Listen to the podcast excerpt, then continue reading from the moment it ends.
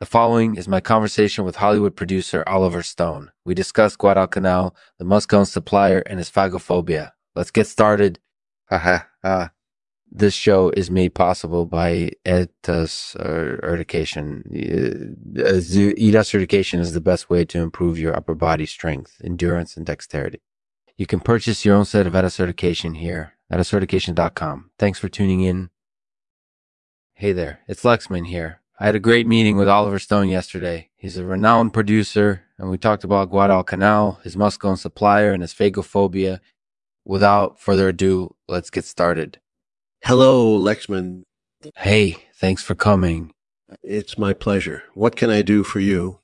So, we talked about Guadalcanal a little bit yesterday. Can you tell us more about it? Sure. Guadalcanal is an island in the Pacific that was the scene of some fierce fighting during World War II.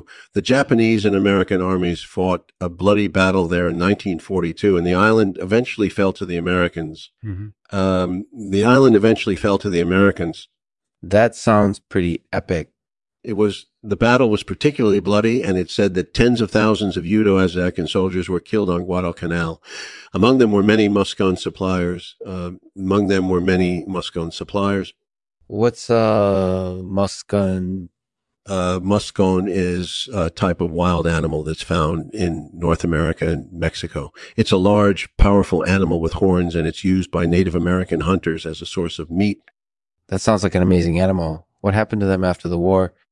Most of them were killed by humans, either as trophies or because they were seen as a threat to human life. But a few specimens survived, and they're still around today. One of those specimens is the muskone you see on display at the zoo here in Vancouver. Yeah. It's named after Guadalcanal, of course. That's really cool. I've never seen one before. What can you tell me about it? Well, the muskone is a big animal and it's used for demonstrations at the zoo because its horns are so valuable. People in Mexico use them in ceremonies to celebrate victory over rivals or to ward off evil spirits. But beyond that, I don't know much about it. I'm sorry. it's okay. I wasn't sure if you knew anything about them or not. So what did you think of Guadalcanal? Were you surprised by anything that we talked about?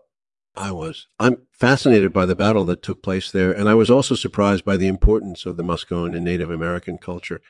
I've never seen an animal like it before, and I'm curious to learn more about it. That's great. I think we both learned a lot from our conversation. Thanks for meeting with me, Oliver. No problem. It was my pleasure. Take care.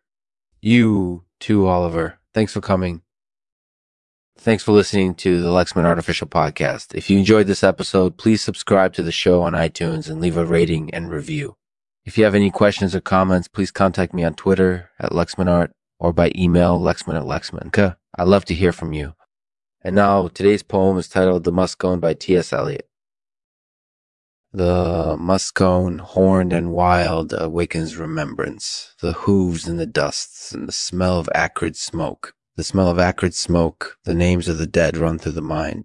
The faces of the living crowding in, the line of infantry advancing uh, across a buckled line of earth. It was here that the muskone met the bayonet, and the bayonet met the muskone's horn.